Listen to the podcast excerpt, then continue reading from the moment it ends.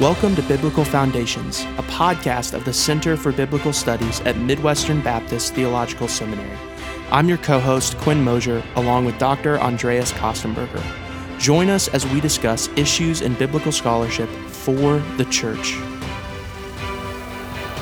Well, thank you for joining us today at Biblical Foundations. We continue our series through the Gospel of John with one of the most famous episodes from this beloved gospel Jesus' discussion with Nicodemus.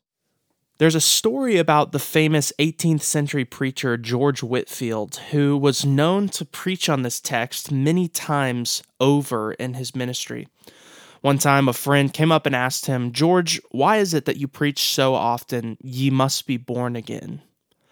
Whitefield stared at him for a moment and then said, Because Ye must be born again. Some of the most widely recognized words from Scripture in our culture today result from Jesus' discussion with Nicodemus. This text has been used by countless preachers and evangelists to call people to salvation in Christ. If you want to enter the kingdom of God, you must be born again. So listen in now to episode 52 Jesus and Nicodemus. All right, well, uh, welcome back for my third and final lecture today in our For the Church workshop on John's Gospel. I hope these lectures have been informative and spiritually nurturing as well. Um, my first lecture, I've tried to make a case for the Apostle John being the author. We've also spent some time studying John's prologue as he sets the stage for the entire rest of the Gospel, and then in the second lecture just now, I've covered the first portion of the Cana cycle, chapter 2, where John narrates Jesus' first sign, the turning of water into wine, and the cleansing of the temple in Jerusalem, which I've argued uh, is also a sign, the second sign in John's gospel, one of Jesus' Jerusalem signs. And uh, now, in my third and final lecture, I want to talk about the remainder of the Cana cycle, chapters 3 and 4, where John features two parallel characters, Nicodemus and the Samaritan woman uh, one of my favorites, and then concludes the cycle with the healing of the Gentile centurion's son. In this way, John shows, by the way, uh, Jesus' mission from Jerusalem, Nicodemus, to Samaria, the Samaritan woman, to Gentiles, the centurion's son, ends of the earth. Uh, this shows that the early church's mission, as narrated in the book of Acts, see especially Acts 1 8, is grounded in the mission of none other than the early Jesus himself. I believe this is one of several clues that John may not only have read Matthew, Mark, and Luke, but even the book of Acts, which almost certainly had been written by the time he composed his gospel. Um, or at least he would have been aware of its existence and basic narrative layout. He certainly wrote after the mission to the Gentiles was already in full swing. Another clue, by the way, is the very fact that John structures his gospel in two parts. As I mentioned, the book of signs and then the book of exaltation. In the first part, John narrates Jesus' ministry to the Jewish people, especially the seven messianic signs, all in in, in the first part. And then in the second part, John narrates uh, Jesus' ministry to the 12, the Jewish believing remnant, the new messianic community. Uh, this is where he anticipates, as I mentioned, Jesus' exaltation with the Father and the church's mission once he's been crucified, buried, and risen. Um, or as in John, he simply refers to it as having gone back to the Father. So you see, John sets out to accomplish in two halves of his one gospel what Luke accomplishes in two separate but related volumes the Gospel of Luke and the book of Acts, which is yet another possible way in which John's structure and overall approach may reflect his awareness of other New Testament writings such as Luke Acts. Now, um, as we begin to study John's parallel accounts of Nicodemus and the Samaritan woman in chapters 3 and 4, we notice that they start not with chapter 3, verse 1, but with chapter 2, verse 23, whereby 223 to 25 serves both as a conclusion to the temple clearing and at the same time as an introduction to the Nicodemus narrative. So if you're preaching or teaching on this portion of John, I strongly recommend you start in John 2:23 and then go until 3:15 or 3:21 as it were. I'll say more about that later. You could either preach two sermons, one each on John 3 and John 4, or do what I'm doing here and preach on both together as a study of contrast. As mentioned, there are several links between 223 to 25 and 3 1 following that suggest that John wants us to read 223 to 25 as an introduction to the Nicodemus narrative. So I'm saying this is not just me saying it, I'm trying to discern John's own authorial intent just by looking at some of the verbal similarities. Uh, in 223, John writes that many believed in Jesus when they saw the signs he was doing. And then in 3 2, Nicodemus says, No one can do these signs that you do unless God is with him. It's a back reference. Also in 224 to 25, John writes that Jesus did not entrust himself to them, that is, the people who appeared to believe in him, which is a play on words in the original. They trusted in him, supposedly, but he did not trust them or their uh, superficial uh, confession. The reason why Jesus trusted no one is that he knew what was in people's hearts and therefore needed no one to bear witness about man, anthropos. He already knew what was in man, again, anthropos. And then chapter 3, verse 1 opens like this Now, there was a man, again, the word anthropos, of the Pharisees named Nicodemus. And this man came to Jesus by night. And so the word anthropos in chapter 3, verse 1 is totally unnecessary. Except, of course, if the evangelist wanted to tie in the Nicodemus narrative with the introduction in 224 and 25. He could have just said there was a Pharisee named Nicodemus. You get the point.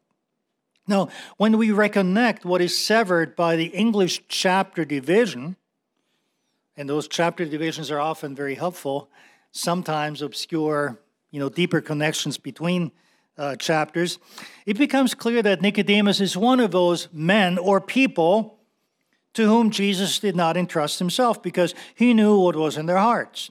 And despite their external expressions of faith or even use of flattery, as in Nicodemus' case, they didn't truly understand who he was.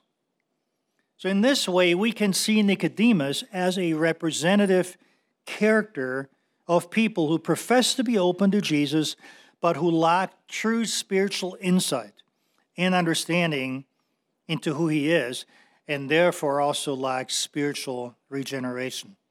Not only this, Nicodemus becomes a representative of all of Judaism, which, despite all of its external religious rituals and temple worship, lacked true spiritual life and vitality.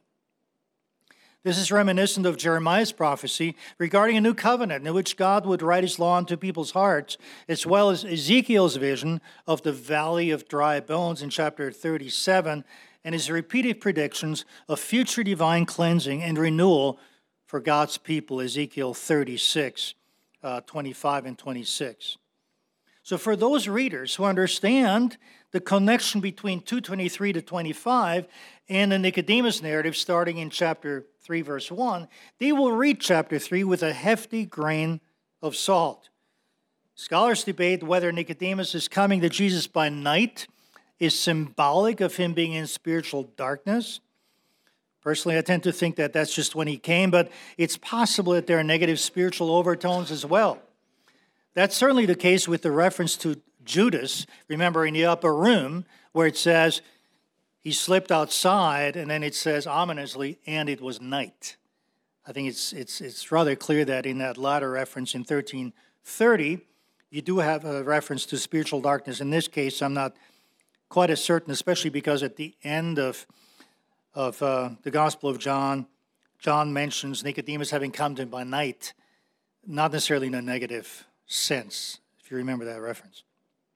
In any case, when Nicodemus calls Jesus rabbi, it's a nice thing to do. he's much older, and tells him that we know that you're a teacher come from God, for no one can do these signs that you do unless God is with him. Also, the surface sounds very nice. We are, just like Jesus was, not quite ready to take these compliments at face value, especially in a culture where opening pleasantries were commonly expected and extended before getting to the point of, of one's visit. You see that even in, in most of Paul's letters. Um, and by the way, Peter Cotterell and Max Turner have a great study of the Nicodemus narrative in their book Linguistics and Biblical Interpretation. So we're not surprised when we find that Jesus doesn't fall for the flattery either, but instead immediately cuts to the chase. He completely changes the topic and gets to the heart of the matter. No small talk here. And he says, uh, Truly, truly, I say to you, unless one is born again, he cannot see the kingdom of God.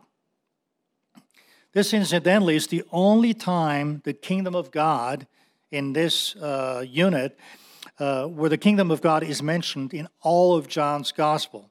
Though Jesus speaks of his kingdom, not kingdom of God, just my kingdom, at the Roman trial before Pilate in 1836. Normally, John avoids kingdom of God language and replaces it with speaking of eternal life. For first century Palestinian Jews, how one enters God's kingdom was a vital question as it was for Nicodemus. And so uh, Jesus asserts that one does so only if one has been born again or born from above. The Greek word anothen, uh, and one presumes also the Aramaic equivalent, has the, the potential of double meaning. That is, it can mean both again and from above, as you do word study of, of that Greek word if you look up the instances in the uh, Greek concordance of the New Testament. For example, the same word is used in the other Gospels when speaking of the temple veil tearing from top to bottom, that is, literally from above, at the crucifixion. For example, Matthew 27 51. And there's other places where the word means again. Nicodemus lacking spiritual insight, promptly misunderstands and thinks Jesus spoke literally of being born again. That is, a second time when the readers know Jesus was speaking about a birth from above, that is, spiritual birth, especially since John already talked about this matter in the prologue when he wrote, But to all who did receive him, who believed in his name, he gave the right to become children of God, who are born not of blood, nor of the will of the flesh, nor the will of man, but of God. John 1 12 to 13. So John's readers are already well prepared. Uh, uh, they know more than Nicodemus does at this point in the narrative. So Jesus then clarifies in verse 5 what he said in verse 3, uh, namely that what he meant was, unless one is born of water and spirit. That's what he means by born from above. He cannot enter the kingdom of God. So, born of water could refer to natural birth or possibly water baptism but more likely echoes Ezekiel's prophecy, as mentioned, where God says, I will sprinkle clean water on you, and you shall be clean. From all your uncleannesses and from all your idols, I will cleanse you. I will give you a new heart uh, and a new spirit. Uh, Ezekiel 36, 25, and 26. Water, therefore, is an emblem or metaphor for spiritual cleansing, accompanied by God giving people a new heart. Many translations, incidentally, I could be wrong on this, capitalized spirit in verse 5, indicating that they think Jesus spoke to Nicodemus about a new birth by the Holy Spirit. Personally, I think it's maybe more likely that Jesus was merely talking about a spiritual birth with a small s here. Look at the next few verses where Jesus says, That which is born of flesh is flesh, and that which is born of spirit is spirit. The wind which is the same word as spirit in the Greek pneuma, blows where it wishes, and you hear its sound, but you do not know where it comes from or where it goes. So it is with everyone who's born of spirit. Again, most translations capitalize spirit here, but I believe Jesus may be merely contrasting a natural birth, um, born of flesh, and a spiritual birth, born of spirit, sarx and pneuma, rather than specifying the agent of a new birth as the Holy Spirit, which would in any case have been lost on Nicodemus in the present conversation. Uh, Nicodemus simply replies incredulously, How can these things be? Verse 9. Now, notice, unlike the Samaritan woman in the next chapter, who gets more and more into the conversation, uh, and if you actually do a word count in the Greek, and presumably same holds true in the English, uh, her comments get gradually more and more uh, extensive. Nicodemus's comments get shorter and shorter. You look at verses 2, verses 4, and then verses 9. And verse 9 is the last we hear of Nicodemus in this story. Though, of course, uh, as I mentioned, uh, John refers to him uh, at two more later occasions uh, the Sanhedrin trial at the end of chapter 7, and then Jesus' burial, 1939. Uh, so, first Jesus, and then the fourth evangelist, John, take it from there. Jesus, for his part, chides Nicodemus for his lack of spiritual understanding. He says, Are you the teacher of Israel, and yet you do not understand these things? Uh, in other words, he, uh, Nicodemus should have known about spiritual birth from passages uh, such as Ezekiel or Jeremiah. And then the argument from the lesser to the greater, and if the teacher of Israel doesn't know such vital matters, what does it tell us about the rest of Judaism? In what follows, Jesus broadens the scope and shifts from the singular to the plural. Can't see that in English, unfortunately, because it's you either way uh, but there's a different Greek word. So he mimics Nicodemus' own language at the beginning when he had told Jesus, We know, first person plural, uh, that you're a teacher come from God. Jesus now says, Truly, truly, I say to you, we speak of what we know and bear witness to what we've seen, but you, you people, now you in the plural, not just Nicodemus, but him as a representative character for Judaism, you people don't receive our testimony. Verse 11. Most likely, his reference to we in the plural includes previous witnesses, such as the prophets, or perhaps also current witnesses, such as his disciples, along with Jesus himself. Uh, Jesus goes on to say in verse 12, If I've told you earthly things and you do not believe, how can you believe if I tell you heavenly things? The teaching about a new birth is not only elementary, at least for Jesus, but earthly, while the teaching about Jesus' true heavenly origin and his upcoming cross work is more advanced and heavenly. Because Jesus uh, identifies himself as the Son of Man, of course, allusion to Daniel 7:13, who descended from heaven and will return to heaven. And so he speaks of his future lifting up. Um, Shema's servant will be high and lifted up. Sound familiar? Isaiah 52 13. So he's essentially implying that he is fulfilling the um, prophecy in Isaiah's third servant song. Uh, in Isaiah uh, 53, famous passage. So the Son of Man, Daniel, will be lifted up Isaiah, just as Moses, Exodus, lifted up the serpent in the wilderness. Very thick web of Old Testament references. You're likely familiar with the story of in Numbers 21 during Israel's wilderness wanderings during the Exodus. When the people complained that God brought them up from Egypt to die in the wilderness, God sent fiery serpents so that many died. When the people repented and Moses interceded for them, God provided a rather peculiar means of deliverance. He told Moses to lift up a bronze serpent. By the way, their serpent is a good thing, not as in, you know, Satan, a bad thing. Uh, Got to be careful there. Uh, and the life of every Israelite who looked at it and believed was spared. In the same way, Jesus says God would lift him up so that everyone who would look at him in faith would receive eternal spiritual life. And by the way, there's two more so-called lifted up sayings in John 8:28 and John 12:32 to 34. Uh, look especially at John 12:33 where it says, "He said this to show by what kind of death he was going to die." So you see the progression in those three lifted up sayings uh, where John gradually reveals that by lifting up, he's referring to the way Jesus was going to die by being lifted up and hence being exalted on a cross.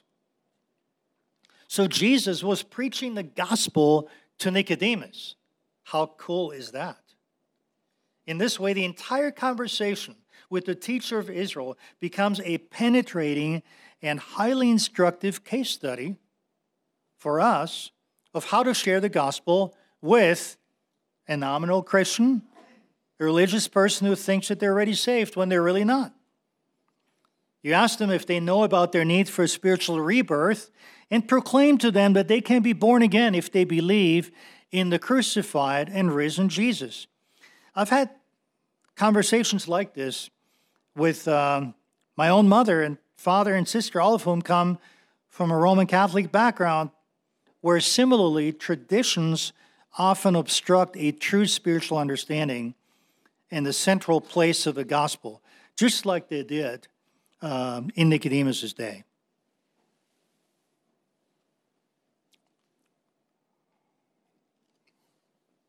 Now, the de- device Jesus used to preach the gospel from the Old Testament, I might add, uh, to Nicodemus is that of typology.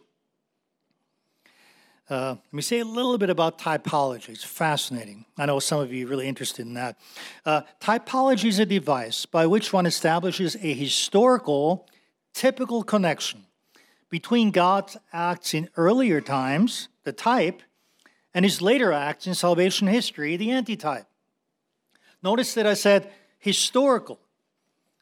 In the present case, the original instance, the type, took place in the days of the Exodus, while the corresponding event, the antitype, was to take place in the near future at the crucifixion. The pattern of correspondence was between an original lifting up of an object, the bronze serpent, and people looking at it in faith, and a later lifting up of another object, Jesus and people looking at him again in faith. So there is a historical pattern of correspondence based on the dual notion that history unfolds progressively along certain lines and that God acts consistently in history. What's more, not only is there a typical historical pattern, the pattern is shown to be of an escalating nature. In other words, the pattern doesn't merely repeat itself, but there's a further development from type to antitype. So, in the present case, it's clear to see that the development is from the preservation of physical life to the reception of spiritual, eternal life. And there's also a massive further escalation from Moses lifting up the bronze serpent to God giving his one and only Son, the Lord Jesus Christ, and him being lifted up on a Roman cross as God's Lamb who gave his life for the sins of the world. So, Jesus here provides us uh, with a textbook example of typology in grounding his future cross death in a scriptural antecedent, of which Nicodemus would have been well aware. What's more, Jesus didn't merely show off his ability to unearth typology. He didn't just try to show just how vast his grasp of Scripture was. I think he genuinely sought to illustrate the spiritual dynamic underlying the crucifixion with a biblical example to enhance its plausibility and to show its spiritual undergirding, just as he tried to explain the nature of the spiritual birth uh, by an illustration from nature, the mysterious character of the wind. Uh, Moving on, uh, verse 15 seems to be transitional, moving from Jesus' words to the evangelist's commentary. It's very interesting. Just compare the wording in verse 15 and 16. And you'll see the phrase in verse 15 that whoever believes in him may have eternal life, being almost perfectly word for word repeated in verse 16 famous John 3:16 that whoever believes in him should have eternal life. What that tells me is that verses 16 to 21 are almost certainly commentary by the evangelist. So sorry if you have a red letter edition where verses uh, 16 to 21 are in red. Um, not that it detracts in any way from from our beloved verse uh, John 3:16, but what I'm arguing here is that it's probably not Jesus uttering it, but rather this is uh, John's commentary on Jesus' statement to Nicodemus. Now, I've had entire sermons preached, uh, you probably have as well, where people would take, you know, for and then God and then so and then love and commented on each uh, word. Uh, spent about 40 minutes doing so. So we don't have time here to unpack that that uh, wonderful verse completely. Uh, I myself have written uh, a whole article on on just one aspect of uh, of John 3:16 that I hadn't noticed until fairly recently, namely that for Nicodemus, the idea that God loves the entire world would have been anything but self evident. He may not have believed that God loves the entire world. Uh, rather, first century Jews, as we can see from, from the Jewish sources we have, commonly believed that God only loved Israel while reserving the Gentiles for judgment. Certainly see that in the Qumran literature, the Dead Sea Scrolls, in the so called War Scroll. But a little closer to home, think of Jesus' statement in the Sermon on the Mount, um, where he says, You've heard it said, you shall love your neighbor and hate your enemy. In other words, you should love your fellow Jew and hate the despicable Gentiles. And then Jesus said, But I say to you, love your enemies and pray for those who persecute you. So, this then would be another aspect of escalation in Jesus' typology. While in the first instance, it was Israelites whose lives were preserved during the Exodus, Jesus' death on the cross would be an expression of God's love for the whole world. And as a result, whoever believed in Jesus would receive eternal life. I mean, Nicodemus' head was already spinning. You know, I mean, that probably would have made it spin a few times more. Also, for those of you still thinking about whether or not Jesus or John uttered John 3:16, I'd ask you to consider that the reference to Jesus as God's one and only Son, Greek word is monogenes, famous expression, sometimes rendered as only begotten. Um, so there's there's only four references to monogenes in the whole gospel. Two are found in our passage here in John 3 16 and 17 or 18, and the other two in the prologue, uh, John 114 and 118. And we know who wrote the prologue, right? It was the evangelist. And so, by the same token, uh, I would argue that uh, the use of the word monogenes here in John 3:16 again suggests that most likely it was the evangelist who wrote that and not Jesus. One more piece of evidence. Uh, look what Jesus just called himself twice in verses 13 and 14. He called himself the Son of Man. So that's Jesus' self designation, uh, the Son of Man. And then you have this almost imperceptible transition between verse 14, Son of Man, to um, the reference to uh, God's one and only Son, which was the evangelist uh, label for Jesus. Uh, a little bit more on this expression monogenes, by the way. Uh, both the reference to Jesus as God's one and only Son, and also to God giving his Son. God so loved the world that he gave his Son. Usually in John, uh, what does it say? It doesn't say God gave his Son, but God sent his son. I think uh, both of those echo uh, the Abraham narrative in Genesis 22, the famous near sacrifice of Isaac, uh, who in the Septuagint is called Abraham's monogenes. Would you believe it? His one and only son, on the account of the fact that he, not Ishmael, was the son God had promised to Abraham.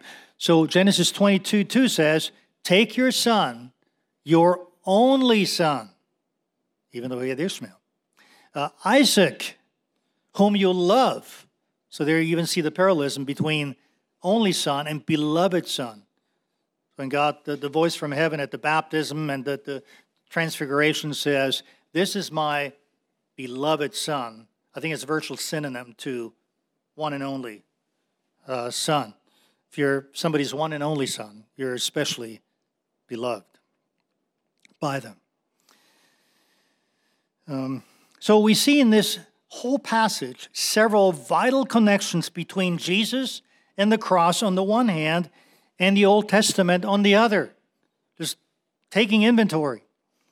References to Abraham and Isaac, Moses and the Exodus, an important allusion to Isaiah, the servant being lifted up, and another allusion to uh, Ezekiel's prophecy of the new birth. So much for unhitching the New Testament from the Old. We can see that Jesus and John here do the exact opposite. They show the grounding of the gospel in the soil of Old Testament narrative, typology, and prophecy. And in this way, render the gospel more intelligible and skillfully illumine its deeper meaning.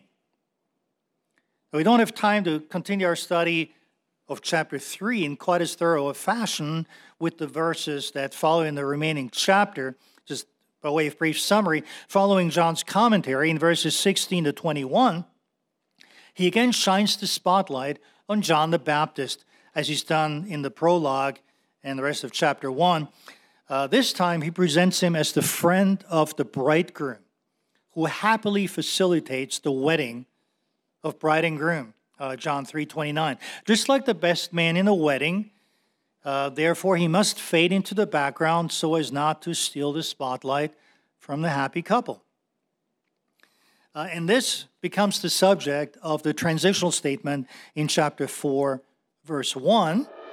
Thank you for joining us today at Biblical Foundations. For more information, please visit the Center for Biblical Studies at Midwestern at cbs.mbts.edu.